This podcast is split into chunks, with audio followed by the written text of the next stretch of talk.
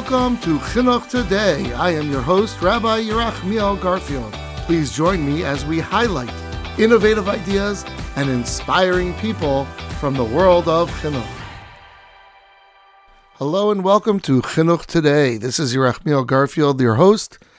Today we are going to explore one of the many amazing Torah Umesorah projects, which gives me a chance to briefly talk about the great organization called Torah Masora Coincidentally, I just came back from their conference, their national conference this week, which took place in the Pocono Mountains with about uh, 1,500 other Jewish educators. And so, therefore, it is certainly on my mind. Torah Masora is the premier Jewish education umbrella organization for Orthodoxy. I've been really lucky to be affiliated and involved with them for well over 20 years. I remember my second year teaching, I had a wonderful Talmud, Binyamin Zefrin, who I am so proud of and so fond of. And his mother works for Torah Masora. And her mother, his mother and his father of blessed memory told me, you better come to the convention. They were big convention enthusiasts. And I wasn't really familiar with Torah Masora, but I went to the convention. Me and Rachela went, my wife, and I was blown away. I was like drunk from the opportunity to interact with other mechanchim and the professional development and talking to others. I had been a Rebbe for uh, two years at that point, but I hadn't really received any formal training. And I remember that I was so appreciative of being in an environment of other professionals and other people who were trying so hard to do what I spent my days and hours doing, which is trying to be the best mechanech I could be. And that idea of camaraderie and sense of growth just was so inspiring. Since then, I don't believe I've missed a year of the Masora Convention. So we're talking, you know, a good 22 years or so that I've been going every year. And those of you who have seen me there know how enthusiastic I am about Torah and about the convention. The program we're focusing on today is one of their highlighted programs. Uh, as you will hear, it started about eight years ago, and it's a great example of Torah Masora serving in its role to identify and address the issues that are going on in Klal Yisrael, and specifically around mental health, and providing our children with the the basic foundational emotional, you know, fortitude that they need to face the world. You know, as the world gets more complicated and our understanding of chinuch also becomes more sophisticated, it's become clear that mental health is an area that needed further focus in our schools. Torah Masora put together funding and developed a program with the best and the brightest of the Orthodox Jewish psychological community, those uh, therapists and psychologists who really know what they're doing and have tremendously deep experience with our community. And they put together a program to help sensitize the community and the schools and to make sure that there's a professional on staff who has the sophistication they need to support the mental health needs of the school. So this is really forward thinking on Masora's part, really important, and they've been extremely successful year after year training Rebbeim and Moros to become mental health, what they call power professionals in the classroom. Just to let you know, that my career started as this type of thing many years ago. When I was looking for a degree, I decided to get a master's in counseling. I felt that at that point I wasn't sure which direction I wanted to go in, that an understanding of people and the things that you learn in a degree like that would be useful, whether I be a rabbi, a care professional, psychologist, a teacher. So I got that degree. And my second year teaching, or maybe my third year, I became the school counselor in the local day school in the afternoon, Torah Day School of Atlanta. And I would spend the mornings teaching Gemara in my ninth grade share, but the afternoon I was a school counselor. So I've been involved in this type of work in a school for many years, and I really appreciate firsthand the importance and impact of having someone on staff like that. It's also an honor to introduce the community to my dear friend, Rabbi Dovid Morgenstern. I've known Rabbi Morgenstern for many, many years. We took a principal training together, also through Torah Masora, quite a number of years ago. And since then, we've become very close friends, and I have great respect for Rabbi Morgenstern and what he has to offer the Chinuch world. So it's another level of honor for me to introduce him through this podcast. Thank you for joining us, and I hope you enjoy. Hello and welcome to another episode of Chinuch Today. Wow. Today I get to interview a dear friend. So it's not just an avoida, the hard work of podcasting that I do, but I get an opportunity to get together with Chaverim Toivim. And today we're going to meet Rabbi Dovid Morgenstern of Manala Yeshiva Darchei Torah and more importantly for our purposes, the director of the Nefesh Chaya Mashgiach and training program. Hello, Rabbi Morgenstern. We are going to talk about your work with Torah Masorah and the Mashgiach and the Mechaneches training program. But before we get to that, as every, all of my listeners know, I want to know who you are and how you became the great mechanech that you are. So let's start with where did you grow up, Rabbi Morgenstern? Well, the first thing is that in order to become anything, you have to have great friends. so, Rabbi Garfield, you are certainly a component to whatever I am today. Oh well, thank you. Either I've good done, or I've bad. So, thank you. I've done my best with you, but now you have to go on your own, Rabbi Morgenstern. I brought you as far as I can. Where did you grow up? Grew up in Staten Island, New York. Very nice. What did you do for high school? I don't even know. First, the Staten Island is uh, was very unique. Elementary school, RJJ, beautiful. Oh. It was one class per grade. Back when I started, it was with Rabbi Yaakov Feitman. Wow. Now and wait, isn't he a Rav in Brooklyn? He's a Rav in Cedarhurst right now. He went on to Cleveland, and he is a absolutely a dynamic a Talmud of Hutner. Right. He gave over a tremendous flavor to the yeshiva. The yeshiva was was the brainchild of Dr. Marvin Schick, and he took the RJJ name and he himself made this his project, and he brought it to this community in Staten Island, and he brought, took Rabbi Feitman and really created a very special, warm environment. Hmm. I think that was something that was very beautiful. Amazing. Yeah, that's like one of the original schools of the old days. I know it's it's not necessarily what it was in its glory. But uh, I think Staten Island Bechlal is going through some changes. But, Good, healthy um, change, healthy change. Healthy change. Change is healthy. So in those days, was it like an out of town mix of, of people from different backgrounds? Would you say? That's fair to say. Very nice. It was it was nice. One class per grade. Was it all boys? Or is it mixed? all boys? We had one rebbe that uh, whenever we had spaghetti and meatballs for lunch, that day we had extra recess. it was very cute. Very okay. cute. And go back with very fond memories. That's great. It's it's interesting because some people go into chinuch because they had wonderful early experiences, and some people go into chinuch for other reasons about their experiences. So I'm happy that you had a positive experience. I know Rabbi Feitman is a very chashuv yid, and I believe he has some some ArtScroll books he, that he put out, and uh, he's just published a book just now. Yeah, just now, right? He's a writer for many years. He wrote on the Chachma. He wrote on uh, Rav Hutner biographies. Do you keep a kesher with him? Are you in touch with him from there? Well, since I'm here in the five towns, we we, we bump into each other. That's it's, wonderful. Uh, it's always nice to see him. Okay, and then after elementary school, what'd you do? Went on to continued with RJJ, the second year of the Edison Mesivta. Wow. The second class. Wow. Wonderful. And other, any other yeshivas you want to mention that you learned in before? Torah Vodaas. Uh... Torah Vodaas. I had the schus to learn in Torah Vodaas, to learn by Rav Pam, to get smicha from Rav Pam, have a kesha with Rav Pam. Really? Talk about shaping things, shaping one's yeah. one's trajectory. Certainly, Rav Pam had what to do with it. Yeah, as close as we are, I did not know that you had a kesha with Rav Pam. That's that's remarkable. That's really remarkable. Amazing. And so, how did you, you know, veer towards chinuch? Was that something that you were involved in as a young, you know, young age? Were you like a counselor in camp, a head counselor? I was a counselor, a counselor in Camp Aguda. Hmm. And uh, who was great, the head counselor back the then? Great, great Rav Simcha Kaufman. Oh, who I, I still maintain a kesha with, was the head counselor. He had the ability to turn the entire camp dining room into his classroom. And with 500 kids, he was able to make a reshim on so many. And you know, people a, who are head counselors is such it's a chush. It's such a chush for chinuch to be able to because you don't have any of the fear and any of the environment, and there are no report cards and there are no parents, and you gotta make your case to, you have to be compelling.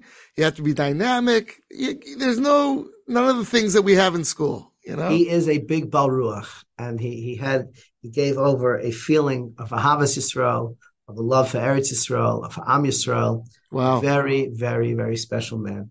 What did he do during the year? Was he, was it just in the summer? He's still teaching seventh grade in Yeshiva Torah in Brooklyn. I didn't know that. Wow. And, and and, and my nephews had him recently, a year or two ago. They said he's the best Rebbe ever. Amazing. Beautiful. Wow, that's great to hear. I went to Camp Aguda as a counselor. Then I went after I was married. I went to Camp Romamu for a number of years as a division head. Hmm. And then after that, I w- worked my way over to Camp Munk to, as a learning director. Is that something you're still involved in? still involved with Camp Munk? Wow, Camp Monk is like there, I had the chus to have a, a tremendous kesha with Reb David Trenk Zechatzadik Livracha. So if you talk Wow. about people that made a Rishim, I have a picture of him next to me. I told my staff if I ever violate Your any uncle. of the dictums of Rav David Trenk, you call me. It's in my office. The picture. You just point to it. Keep me honest. So uh, that's how I roll. your uncle, no? Yeah, yeah. My wife's uncle, and I also, Baruch Hashem, what an influential person. You know, it's. I'm curious your opinion on this. When I interview a rebbe, or I should say, when you interview a rebbe, is camp experience a must, a positive? Is it parv? How do you interpret that when interviewing potential rebbeim? Darche is a, is a beautiful yeshiva. Rabbi Bender has created an environment where we're rooting for the Talmud. That's what I think is going on in the yeshiva. And uh, if I look at the staff and I see many camp head counselors, Hmm. division heads, and uh, are on the staff. And we like to say, give the Rebbe his classroom, let him run it. Go. You know, we guide you with curriculum and other things, but the Rebbe is is this this powerhouse in his classroom. There's different personalities of powerhouses. Some are louder, some are quieter, but the Rebbe takes control of the class in the most beautiful way. So, are you saying that someone who was able to run a camp, it's like a important credential to running a successful classroom? Not a criteria.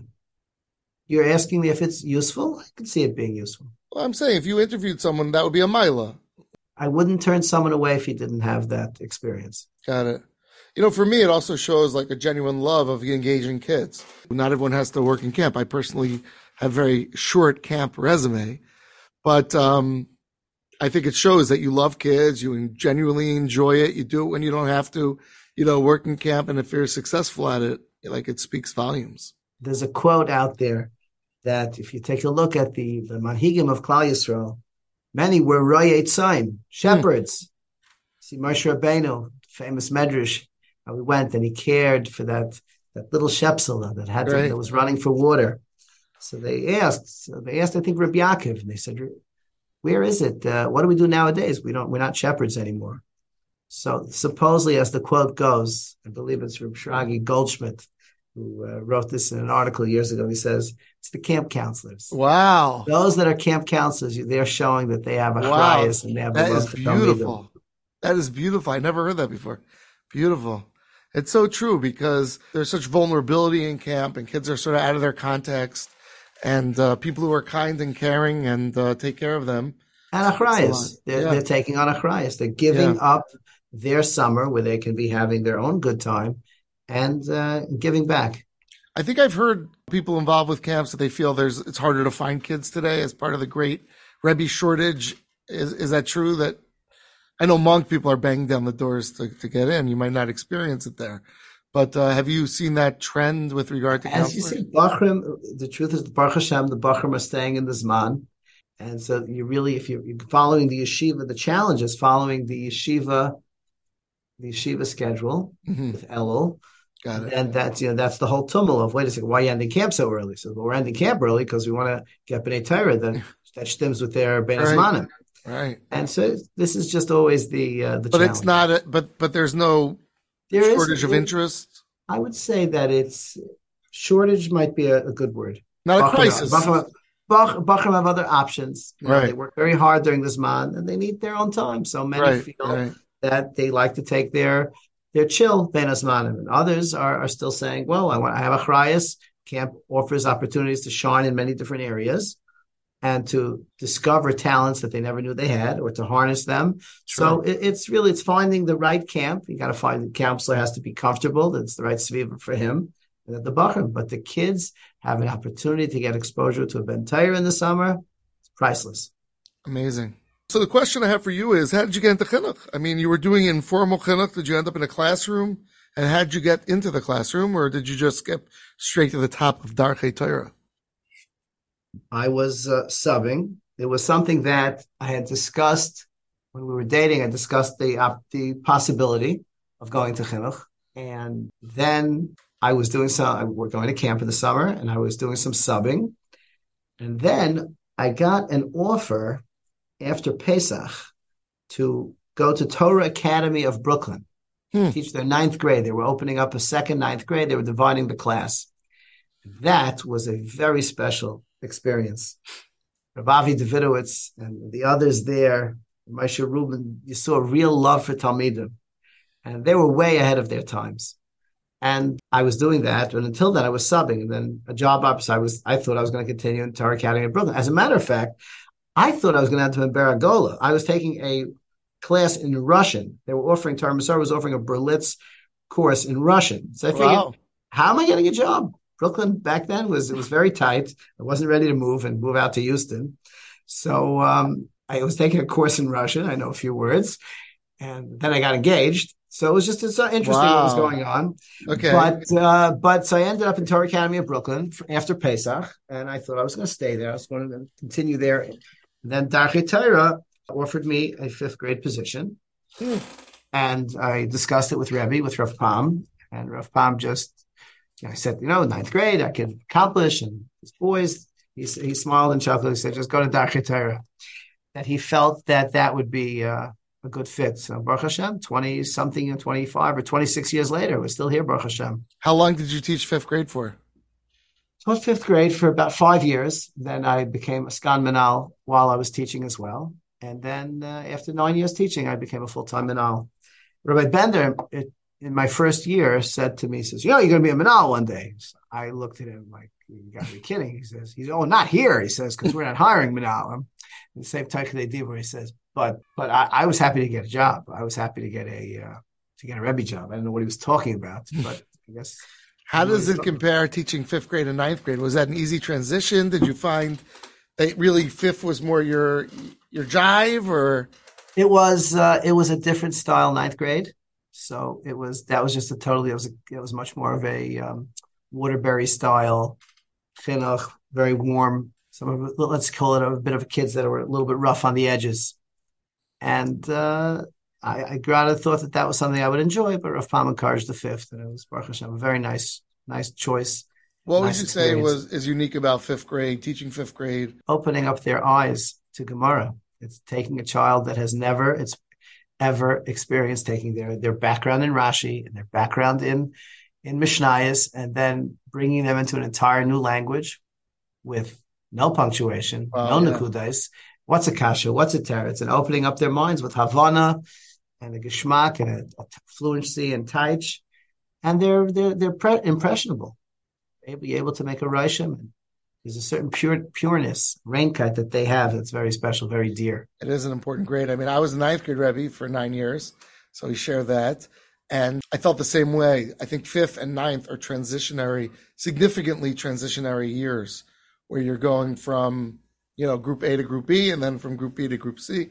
But you know what's beautiful? Yeah. You can really make a case for any grade. Yeah.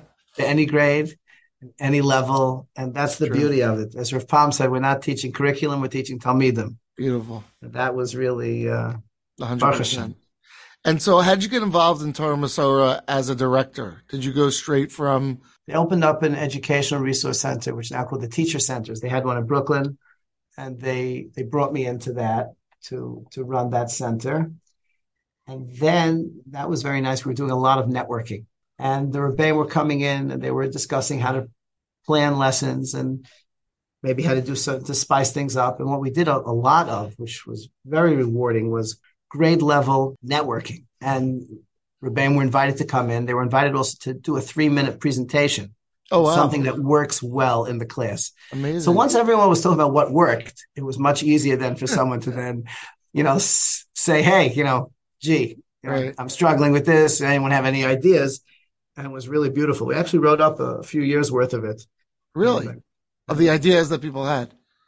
Where, where are those? Where is that published, or how does? It have to, I'd have to dig it up. I'd okay. have to dig it up. We really that's should cool. make it available. But Young yeah, Pearlstein was very involved with that. Uh-huh great mechanech, but who's no longer working at the center. He's now Menahel in Base Hill, yeah, but great. And then from there, interesting that there was, the Torah had the president's conference mm-hmm. where the Balabatim get together and they would strategize and they would sometimes the Balabatim, their perspective and their being as a consumer and as a supporter, they have a different perspective. They're looking at the kids, they're, they're hearing from their friends about some of the failures. They're seeing it as themselves, as parents, what works, what doesn't work. Kids are making it, kids aren't making it. And the, the concept of a con- convention for Balabatim was something that uh, Reb Tzvi Bloom took it uh, took it to the next next level. But we found an audio clip.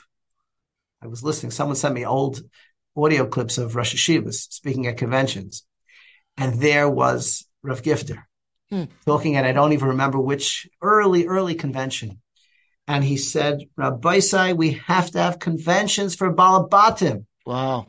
20 something years before this, this ever happened. He says, we have to have conventions for Balabatim. They should get together and how to help the yeshivas better. And, and it was all, it's, it's not really an original idea.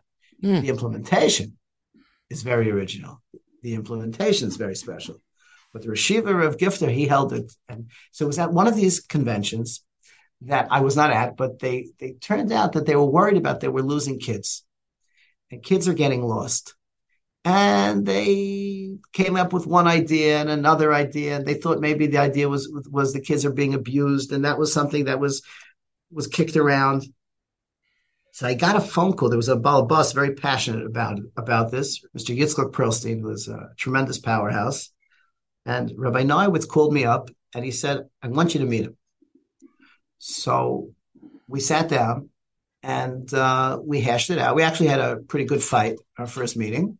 fight meaning about how to implement the, program to help children. Yeah. And, and, he was coming from the nursing home angle, and I was coming from the the yeshiva angle, and, and it was it wasn't it, we we agreed, but we each were were very passionate about our positions, and we we came to a mutual agreement that um, a, ba- a, way to design a way to help Talmidim. Tzvi Bloom always says what he loves about mashgiach training, which is a mental health, and we'll talk about what that is in a moment. He says, yeah. but kids don't wake up one day and say, I'm done. I've had it. There had to be warning signs early on. There had to be something as early as maybe third grade or fourth grade. And if you talk back to pre 1A Rebbeim, and you go back to kindergarten mowers, they could tell you many times that they saw something mm. in the child that was unsettling. Something was not was not sitting well by them. Now, of course, if there's ever a trauma, if there's a life altering event, that could I'm, I'm excluding that. But the feeling is that this was the feeling that children don't just one day wake up and say, I'm done. Let's look for the telltale signs. Let's go back to the source. Let's not go ahead and wait till we have a, a more expensive and a more complicated child, but let's go with little, right? Little children, little problems, big kids, big problems. Let's nip it in the bud. Let's have people that are more in tuned and more aware about the social, emotional, mental health needs of our Talmidim and the dynamics of the classroom. So many times we see something and we're convinced it's one thing.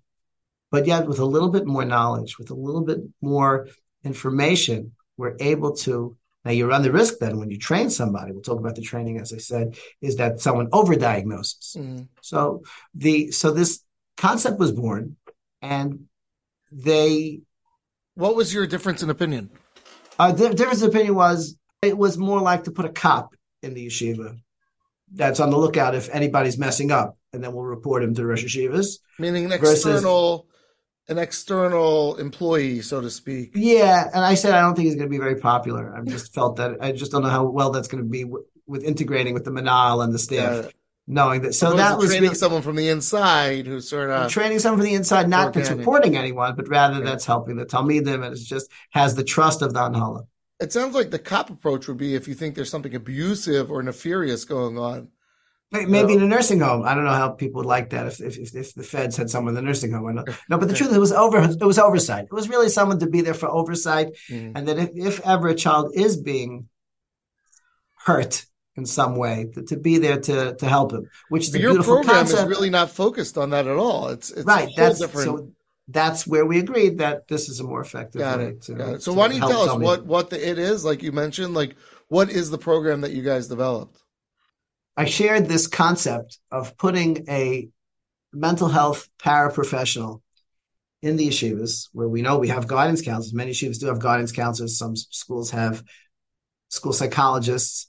And so I said, what's the need then to train someone in mental health and how much training going to give them anyway? And what's the point? So we we thought about 25 classes or so. And I spoke to Dr. Pelcovitz, Dr. David Pelcovitz, who was so excited about this idea Mm. of training Rebbe. And he, in an interview that he gave, having nothing to do with Talmud having nothing to do with the Mashgiach training, when he was asked about some of his accomplishments and some of the things, he passionately wrote about the Mashgiach training, which he called it similar. He didn't call it this equivalent, but similar to a social work degree. Hmm. The Mashgiach is not a therapist, but the intensity of the 25 classes, the curriculum was really, once I got the green light from Dr. Pelcovitz, I don't, I don't really know much about, I didn't know much about mental health and developing a curriculum. Kodesh Baruch Hu had it that I had met Dr. Shmuel Mandelman. Now that's a, that's a, when I was working in Tarmasora as in the, what they called back then the Educational Resource Center, the Teacher Center, I walked in one night and there was a fellow who had his foot really looked like as if his foot was stuck in the laminating machine. He had he had one foot up in the air and he had a penknife in his hand. And I looked at him when I walked in. He goes, I know, I know. Rabbi Nojowitz gave me permission. I said, gave you permission for what? and, and at this point, then there's this guy off on the side, really bushy payas, in a perfectly starched white shirt, who's just this rumbling coming from deep within his chest, laughing at this interaction. So after a while, I turned to him and said, "So What's who are you?" on? So he, you know, he just gave me some sort of, you know, half baked answer, and he was really enjoying how this guy had permission to laminate. Stuff got stuck inside. And he's trying to take apart the machine with a penknife. I think it's a three thousand dollar machine or a five thousand. And okay, so I then this fellow who I later discovered is Dr. Mandelman, till I got him till we sat down and schmoozed a little, and he told me a little bit about some of his credentials. Here's this yeshivish looking guy with all types of uh, degrees, and I'm like, I didn't really believe he was for real. And uh, so I did a little homework and filed it away. And so when this came up again, I gave him a call, and we sat down, and we sat down again, and we, uh, I'd say he hashed out, you know, a, a curriculum. And it was it was in this it was in these meetings that as I reached out to different people, Dr. Pelcovitz, Dr. Norman Blumenthal, who was a tremendous friend, a tremendous asset to the program, Dr. Mandelman, as I mentioned, Dr. Zev Brown, who who was given Levin Nefesh, Dr. Shmuley Zimmerman, and Dr. Chaim Newhoff. And it's just one after another Wow, yeah. Wonderful, all-star wonderful all-star teams, and they're they're thoroughly invested. Doc, now after they finish, again, we should talk about the training at some point. But Dr. Brown continues. He has every two weeks he has supervision sessions in Lakewood, and people join via Zoom. And there are still people after seven, eight years later that are there getting together Thursday nights to talk shop, Hmm. presenting a question. The Ilam weighs in. People give their opinions on how to deal with it. And Dr. Brown, Zev Brown, is there moderating and giving his little input and directing it in the right way. The learning continues. It's not just you're finished with us and you're on your own, buddy. You know, they always say about Rav Moshe that he gave us Micha. Just remember the phone number on top there, on top of the page. If you ever stuck, Mm. you know, give a call. He put it on the back of the page, maybe. But if his phone number was there, and they knew that they're not on their own. So here, at they reach out with complicated cases. They'll reach out to any of the people that we just mentioned, and they'll reach out to Dr. Zev Brown every two weeks. And the Chevrishaf that's taking place, you're not alone. You see, let, let's face it, we are facing more anxiety than ever before. Mental health issues are real. The we, and the sensitivity that the yeshivas are now showing and an understanding to mental health, the social, the emotional development of our children. It's real. And the healthy yeshivas are dealing with it. And having a mashgiach where a Rebbe trained, used to be an exclusive Rebbe, non-disciplinary role, but with Rebbeim are getting trained in it. And outside by recess, they could be sitting and saying, you know, I'm, one Rebbe will say, I'm, I'm struggling with this and this, and I'm seeing this in my classroom. And he's very comfortable talking to a fellow Rebbe by lunch, by recess. And the idea of the mashgiach is to help and to know when to source someone out. Dr. Mandelman says often that when he gets a phone call, he'll ask the person, okay, by the way, what yeshiva are you in? Hmm. You know, finding or speaking to the parent or speaking to the menahel, says, do we have a mashgiach in that yeshiva? And he finds that many times when the mash, there is a mashgiach there, there's someone speaking a common language that could t- that could help the Rebbe through, that could help the Talmud through, that could be there for support, not the therapy, but a form of therapy, a level of therapy, a degree of support that is so valuable and so helpful for the development of the Talmidim and for the Rebbeim. So everyone's winning. There's a yeshiva in Lakewood that shared with me that the mashgiach, young, new to the job, but one of the topics covered was trauma. Nebuch, this child, I don't remember if it was a sudden trauma that his father passed away or if it was something that it was after an extended illness. But the mashgiach, he said to me, the mashgiach, when I spoke to him afterwards, after the yeshiva was praising the mashgiach, they got up at the yeshiva dinner just to talk about you know, different programs, different things going on in the yeshivas. They spoke about this young mashgiach, how he is such an asset to the entire yeshiva, to the hanhala and to the parents and to the rebbeim, mm. to the talmidim. Wow. And I asked him, I said, what was that? He says, it all just came right back to me. I remembered Dr. Blumenthal's course and I just went right into it. And everything he said, it all just, it happened. And he was there. He knew what to do by the Levaya, by the Shiva, something that saving lives, making a very big difference. Is, so the model the tra- to have someone dedicated? Like, uh, I think originally you were looking for someone to be uh, dedicate a certain amount of hours a week to non-classroom mental health awareness. But now that's the it- that's the ultimate. And the yeshivas are there are yeshivas still doing that, and other yeshivas that can't afford that are taking a classroom rebbe and giving him an hour or two a day in the afternoon where he will. The idea is to call out the boys. It's not unnatural to go to the mashgiach, but rather it's normal. It's geschmack to talk to the mashgiach. And many times in some yeshivas, the mashgiach is actually the boiche for mm. a Vibikiyas program, for a Shachlavataya program. The mashgiach is there in his office. It's, it's a regular place where kids will go and it's normal. It's not just the struggling child, but the child that's playing shortstop, getting olives. He's also going to the mashgiach. And that's what keeps it normal. That's what keeps it. And I think now you have the women's program also, right? And what I'm describing by the men is also by the women as well.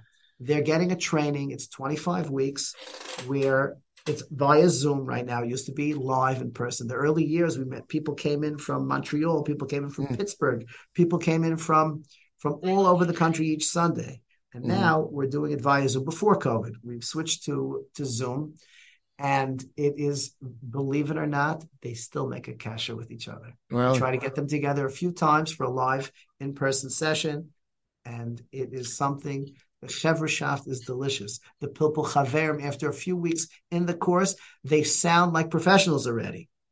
And the, the course covers anxiety, trauma, bereavement, abuse, mm. ADD, positive psychology, resiliency. It, it's understanding how to do a session, how to to get a child to talk. What's the objective? Is to get a child to just open up? Is that and you'll hear a lot of people think that's what the objective is. But this it's it's a tifa understanding of children, of their development, and what it means to be a resource. Amazing. Are there any other differences between the men and women's program in terms of curriculum? The women has a focus on eating disorders. Hmm. And the, the women's program, program also has a focus on positive body image as a as a segue from that. And the yeah. men's course will have a, a difference will be more targeted towards Inyani Kedusha and Shmiras Einayim and, and have a have a piece on that as well. Wonderful. Do you include high schools? Like, would you say is there a percentage of elementary schools versus high schools? Is it mostly an elementary school thing? Or? Yes, very good questions. this is something that we would like to get the elementary schools because of the idea of catching it when it's younger. But many high school uh, rebbeim, mashgichim have taken the training and take, gone through the program mm. and benefited immensely. Medrash rebbeim. Oh, really? Yeah, absolutely. But some people say, is it for high school? They ask you a question: Is it for elementary school? Is it for? It's applicable. You could just you take it for what the knowledge that you're getting. So I have I have even uh, Rosh Yeshiva called me that he wants to join. Really? Yes, and I I, I give him a lot of credit. We have experienced Menahalim have joined. Wow. And it's the level of the community of learners is just breathtaking. How many years have you been doing it for? I think eight. Eight. Wow. And, and what have you learned from the eight in terms of the program? How has it evolved? Have you taken away certain courses? Have you added? How has it changed? Siyata Deshmaya was such that the, the changes have been very minimal. Mm. This year, we are going to go with a, a, a little bit more focus on active listening. A couple of classes on active listening, on actual, you know, working it through. You know, we have a, a few classes on case studies where Dr. Blumenthal throws out a, a case and they break into their groups and they they they hash it out. And mm. then when they come back, he adds another. Everyone gives their opinion. Then he adds another layer to it, and he makes people sweat. He's great. That's at the end, and that's where you see the learning coming to life. But we the the minimal we have made minimal change because we were had we had such tremendous we had first of all tremendous people working on the curriculum, and we've had tremendous yad shmai. That's great. That's really amazing. I, I'm curious about how the Roshei Yeshivas from Torah Umesorah reacted to it, and if there are any hashkafic sensitivities that needed to be sort of worked through, and if you're comfortable sharing some of that. They were very positive. Reb Elya Brudny was very, very excited about this. And this again, training mashgichim, but I don't know with what Reb Elya Svei Zeichet meant was he said this at a convention years ago that we need mashgichim. Yosef Salman says we need mashgichim. The idea of the mashgiach, as, as Rapil David said at one of our early get-togethers, he says that Rabbi Levin was was the, was a mashgiach. And Rabbi Levin looked out. He had someone with him, and they were standing out. It was during recess, and he asked the person next to him, "So what do you see?" He says, "Look, the kids are playing ball." They have their or whatever they were running around during recess. They probably weren't playing ball in Chaim. So he says they're they're um, they're having running around by by recess by chofesh. He says he says um, look again. Mashgiach says Rabbi Levin says you see that boy over there more tattered than everybody else's tattered shoes. That boy over there, why isn't he wearing a sweater? Does he have one? Mm. Or another one, that boy's off on the side by himself why is that? He says you have to. Says has to. You have to be able to see and to understand what you're seeing. That was what Rabbi that David mentioned at one of our earlier mashgiach get-togethers. But uh, you see, yeshivas now are pressed for not having budgets for mental health professionals. When I'm saying yeshiva that understands the need and understands that now I'm out in who knows where, and we don't have great therapists in the community that we're in. So getting a mashgiach is certainly a training a mashgiach or a mechaneches is true. I'm using mashgiach, but I mean mechaneches is a great way to help ameliorate the budgetary constraints and also a great way to have somebody in the building that you can rely upon for matters of mental health. Yeah, I guess just to go back once more to the question, if if there's a field that is most suspect by traditional Torah values, I would say it's the field of mental health. Mental health works to dive into and unearth the underpinnings of humanity of what motivates people, what irks their neshamas, and sure. uh, etc. Because this is an area of great interest to me. Yeah, yeah, yeah. So I, I like the question, and I like that you're pulling it up again. I wasn't trying to avoid it. So, so that's why I go back and ask about the areas that needed deeper exploration with the Das Torah of the of the Moetzes Gedolei Torah or the Vaad Roshei Yeshivas, I should say, of Torah Umesorah. I mean, I know one of the calling cards of Torah Umesorah is to follow Das Torah and to allow the Vaad Roshei Yeshivas to play a very active role in everything Torah Umesorah does. And I find like mental health training is such a delicate place, and I wonder how the Roshei Yeshivas have dealt with it. Have you had to go over the training carefully, and, and what adjustments have been made due to that? They, uh, I think they trusted the they trusted Torah Umesorah with who they put involved with this training. Reb Elya mm-hmm. Brudny was very comfortable with the fact that because he knows Dr. Mandelman, to hear that Dr. Mandelman was involved with the curriculum work, more than involved. So Reb Elya was very comfortable with that. Reb Elya also has spent a lot of time with Dr. Shlomi Zimmerman on his very sensitive topics. Uh, they were very comfortable that we were using B'nai Torah. Dr. Mm. Pelcovitz is unique. Dr. Pelcovitz is the, the Sfas Emes, the Reb Tzaddiks, the Torah that he says. I know he's a big comment of Rav Pam as well. Yeah, I, I, can't I can't get enough of the Torah that he says. And right. Reb Zev Brown goes back to Rav Wolbe, the Alei Shur, to bring out so much in his teaching. So, and also what I did was in the early years, I put someone into the class, someone, I encouraged someone to join who is a, and I mean it as a compliment, Erlicha Erlicha Kanoi. Hmm. He That's sat cool. there at every single class taking notes. He himself is a very big pikach, and he himself is very sensitive to mental health and mental health issues. Wonderful. Uh, but I knew that if there was going to be a word Wow. A word. I put him in there on purpose. You're a genius. I, said, I wanted, I don't know about that. I said, I wanted that if there's a problem, I want to eradicate it. That is I don't amazing. want. I'm not looking to sw- to to sweep anything under the rug. And he, I have to tell you, he called me out on one thing. It was a such a it was a subtlety in the words that one of the presenters used, which I went back to the presenter on, but it was something that it was not even. It was something that fell out of his mouth, if that's possible. Right. And it wasn't a mental health hashkafa. It was maybe something that was a little bit, whatever it was, but we went ahead and I, I, I had, he called me out on it. I called, I discussed it with the presenter and we dealt with it. That was it? That was it. Amazing. Baruch Hashem. Because we're using real people. Right. These people work with the yeshivas. Right. Their life is helping the yeshivas. They know what's going on in the yeshivas. They only want what's best for the rebbeim. They want what's best for the talmidim. They want what's best for the parents. They want what's best for everyone. Right. This is not an agenda. Right. This is how. That's why Dr. Pelcovitz was so excited about this. Is that we're going to take mental health, we're going to bring it right into the yeshiva. But it, he says, I said, yeah, but don't we have the the school guidance counselor. He says, This is Tyra, this is a Rebbe. You can't ever put a value on that. So that was his excitement. Beautiful.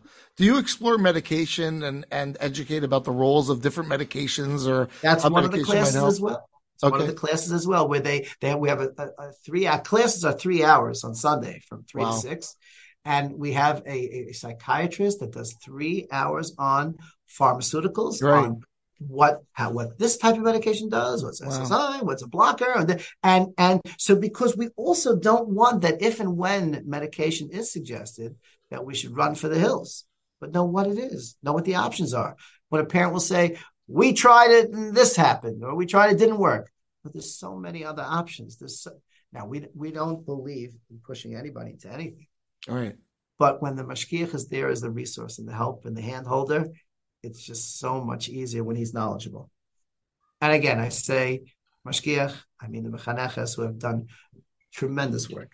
I imagine you you've seen in your own work as a menahel the impact that it's had on you to be exposed to all these ideas and then bring it in, bringing it to Darche in your own work. I imagine, you know, you get to see that firsthand. Baruch Hashem. Still learning.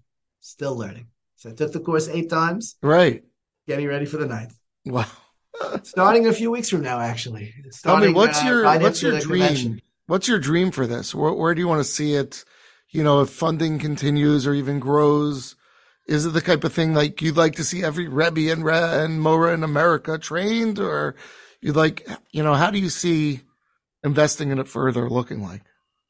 At one point, I had this dream that every Rebbe and every Mora should. But Reb Elya told me that's not really the goal. The it, it, I I would like to see probably a, a modified version of this training. Not this is not for everyone. You know, certain certain rebbeim are superstars, and they'll always be superstars. This is mm-hmm. just not their thing. They know what they got to do to make it work, and they're fantastic with the Talmidim. But they don't. This is not their. This is not their mitzvah. This is not for everyone.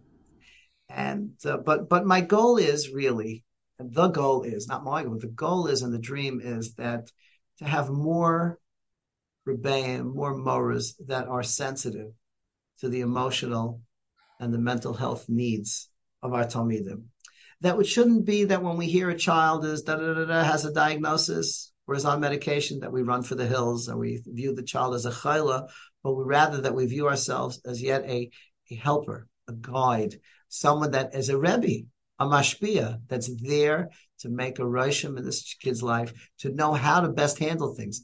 Sometimes, you know, there, there's there's uh, you know, if a kid is anxious, our normal gut reaction as a as a loving Rebbe is to be put the child at ease, give in to the child. So you'll come late. It'll be okay. Whereas the, the, dealing with anxiety is counterintuitive. Face the monster. Face the issue. By it's all it's all about if you sometimes will give in to the child that has a fear of walking into the classroom or fear of going out to read. Oh, that's okay. Just don't go out. Now that fear is growing and growing some more and growing some more. It's called feeding the monster. Mm. Rather, the the mahalach is to be counter is counterintuitive. Help them face it. I'm not calling it exposure therapy, but following and knowing that what our default setting is, what we would think is most helpful for the child, may sometimes be detrimental. So I would like everyone to have this knowledge. We have a number of rebbeim here in yeshiva that have they were superstars, and they took the training and they have taken their classrooms to the next level. Really? How so? How does it affect the classroom?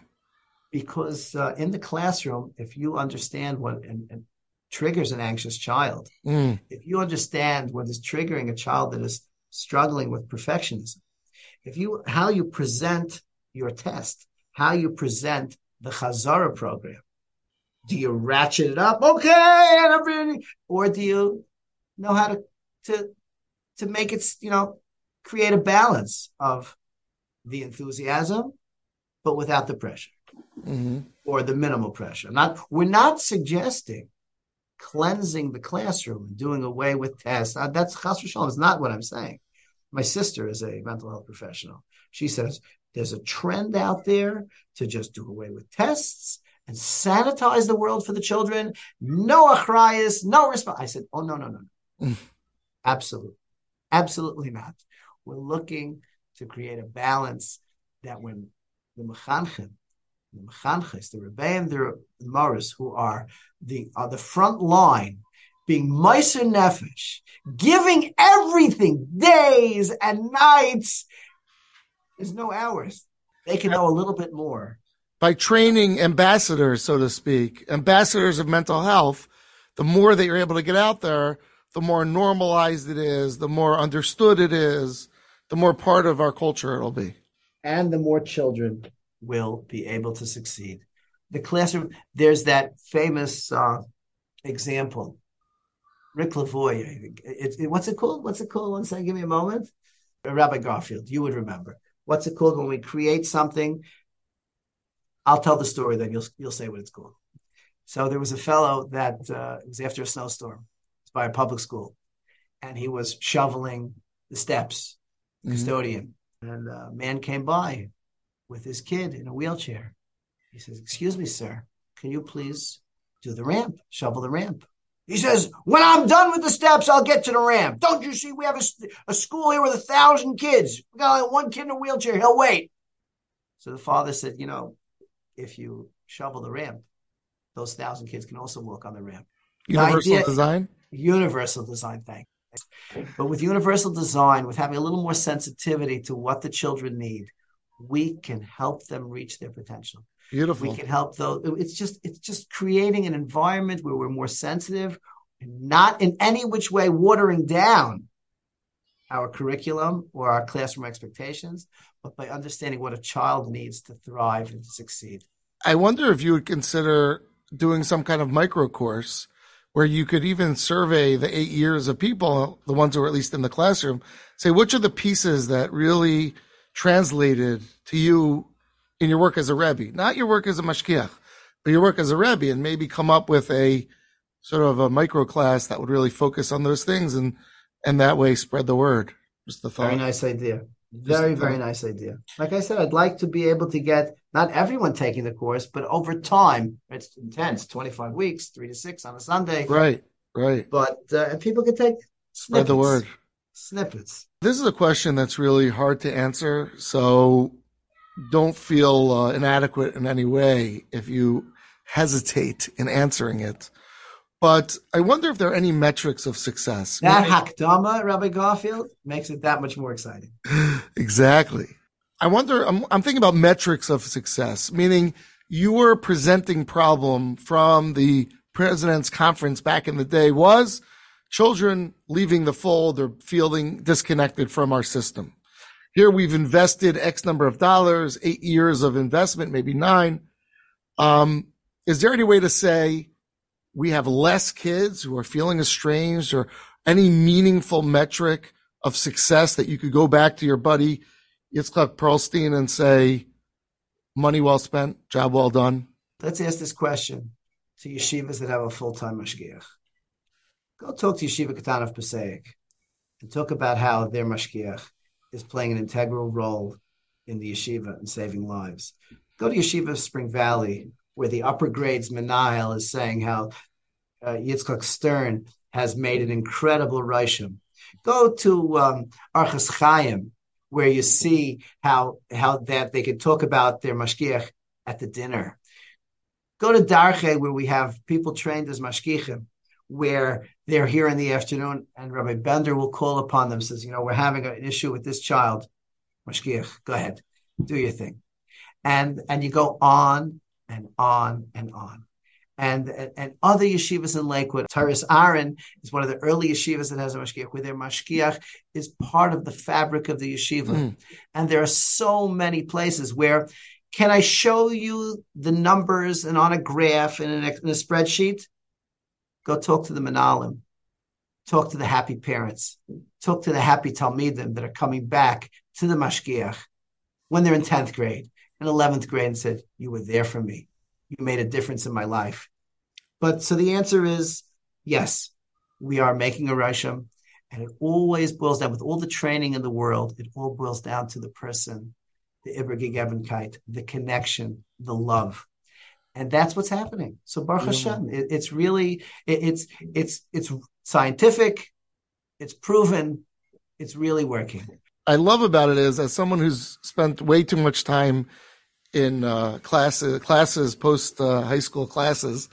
Um, so much of that time is wasted. And it's almost like, I wish, I wish someone with uh, Seichel or knows my life would get together with the professors and say, what does Garfield really need to know? You know, let's just give him that part. And all the wasted stuff, you, you know, you could do without. And that's exactly what your program is. It's like any social work degree or degree in counseling or whatever the equivalent would be. There's so much wasted time and energy. And if you were able to work with these experts who know that world, Rabbi Garfield, I, I love you. You're, you're tapping into such great things. Two two vignettes. Yes. One is that we had a number of people over the years that were that were actually social workers mm. to university and they're working in yeshivas and uh, again, everyone, anyone that's taking this course, they need to be that the yeshiva recommends them for the course. It's not just open to people outsiders that don't have a job in yeshiva. But if yeshiva endorses someone, said they will hire him, then we can we can or, or, or her, then they can be trained. So people have taken social work courses and have had their degrees already. And they went ahead and they said that this was more tachlis. Mm. I believe word, tachlitic, tachlitic. Yes, that's a great word. Wow. word. Yeah. And then I, we've had people that found themselves that went for mashgiach, and uh, this wasn't the goal, but they. Uh, someone asked me, why don't we have them? Uh, why don't we give them a, a uh, like some sort of title and some sort of a degree and some sort. Of, says because then we're going to have them leaving the yeshiva so they can open private practice. We really don't want that to happen. But um, I believe it. I really believe it. What you're we saying. had we had um, we had one guy, a number, one fellow actually went out and uh, is now a doctor. He's actually a psychologist right now. He was a mashgiach for many years, and he himself became. A, he's he has opened a private practice right now. Yeah. He- he's a beautiful person. I believe it. But Listen, then- you have all star people, and uh, they picked out the important parts. Maisa with the Skver Rebbe. Yep. One of Wow. our one of the mashgichim is a Skver Chas. He was hired even before the training, and a dynamic Rebbe, and he always knew that he had a uh, a cheshik. He had a he had a he had a he was good at this, He- and he went to the Rebbe, and he says, Rebbe, maybe I should go. They have you know, they have opportunity to go to school that it's that it's not going into into the university and taking classes online, and the Rebbe says, hang on, hold on, you'll see, you'll have a kosher eifin to get the training. So the Rebbe said this, and and this this uh, Rabbi Cheskel Friedman, who's a Skver chassid, told me that this is what the Rebbe told him, and that's why he couldn't believe. Wow. He did believe him. Say he was so excited when the training came about. Amazing. Amazing. Well, this is like such a great thing for Klal Yisrael, and it's uh, wonderful that they have someone like yourself behind it. Is there anything about the program that we didn't cover, or anything you'd like to add as we finish up that uh, you think it's important for people to understand about it? Well, I, I think it's important to mention that it's a real commitment. Person's going to learn a lot. There's nothing more valuable with all the training. There's nothing more valuable than the heart and the love and the connection, the passion that someone has. It's not it's not computer programming. Hmm. Mashgiach is now someone that doesn't have this tchunas hanefesh now will not become that. It'll help. It'll help a little bit, but the kesher that takes place, this is not instead of a kesher. This is now understanding the depth of the kesher, and uh, we are starting soon. We're starting the uh, the training in a few weeks from now. There's still a few slots. I was going to say, if people are listening, they, you know, we have parents listening and people involved in schools. Uh, what do they do if they want someone in their school to be involved, or they themselves think they might be a right candidate?